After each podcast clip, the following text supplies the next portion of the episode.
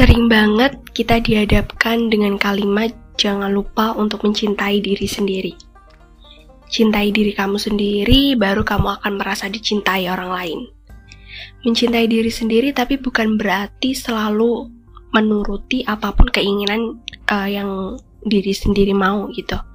Misal nih, kita udah nyata banget nggak punya uang, dan kita pengen banget beli tas keluaran terbaru sebagai bentuk self reward dan self love itu tadi. Saking self love-nya kita sampai uh, kayak apa ya? Kayak disalahartikan atau disalahgunakan dengan cara pinjem uang ke temen. Lah, kan kalau kayak gini kan ujung-ujungnya malah mikir lagi gitu kan buat gimana caranya bisa bayar utang ke temen ini tadi. Padahal nih, self love yang sesungguhnya itu adalah ketika kita bisa menerima baik buruknya diri sendiri dengan apa adanya gitu. Misal, kamu punya bakat melukis, tapi uh, di sisi lain kamu nggak pede, apalagi ngelihat di sosmed banyak banget yang lebih jago dari kamu. Nah, self love yang kayak sesungguhnya itu, ya udah, kamu fokusin bakat kamu, jadiin mereka yang hmm, di sosial media itu sebagai motivasi buat kamu Toh mereka dulunya juga sama kayak kita yang memulai semuanya dari nol kan? Mereka dulu nggak ada apa-apanya. Cuman mungkin mereka udah di puncak duluan sedangkan kita masih di tahap proses. Nggak apa-apa ya, lebih baik udah pernah mencoba daripada nggak sama sekali.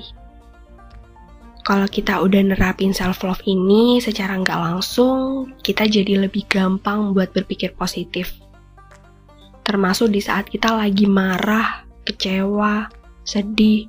Karena dari situ itu merupakan bentuk dari penerimaan diri. Tapi katanya self love itu egois karena harus selalu mendahulukan kepentingan diri sendiri, padahal realitanya nggak sama sekali. Justru dengan self love itu kita uh, apa ya merupakan sarana untuk kita belajar mencintai orang lain gitu. Mungkin nih di antara kalian masih ada yang baru mulai buat nerapin uh, self love ini tadi. Yang paling utama deh, kita itu kudu bisa buat ngenal uh, diri sendiri gitu. Ngenalin diri kita sendiri. Entah itu kita harus tahu mimpi kita apa, hobi kita apa, bakat kita itu apa. Basicnya sih di situ. Terus yang kedua, stop buat bandingin diri sendiri dengan orang lain. Ini udah pasti banget stop ya. Karena pada dasarnya manusia itu nggak sempurna. Ada kurang, ya ada lebih gitu.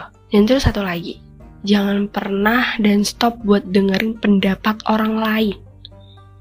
Ya sebenarnya nggak apa-apa sih, tapi kita harus bener-bener selektif gitu.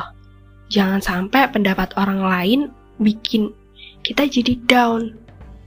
Kayak kita nggak percaya sama kemampuan diri kita sendiri. Jalanin dulu aja apa yang ada di depan uh, mata kita. Kalau emang itu positif, kayak kita udah ngerasa eh, ini positif nih. Ya udah, nggak usah peduliin uh, hujatan orang lain kayak orang lain mau bilang ah ini terlalu gini nih nih nih gini gini kamu lebay ini nggak usah nggak usah didengerin toh mereka juga nggak ada kontribusi apa-apa kan cuman kayak ya cuman kayak ngomong-ngomong gitu aja nggak ada saran atau nggak ada apa. Bisanya cuman ngehujat gitu aja. Kita juga harus bisa milih nih eh, mana yang ini sebagai kritikan yang itu bisa membangun mana yang emang menjatuhkan. Kita harus bisa memilih itu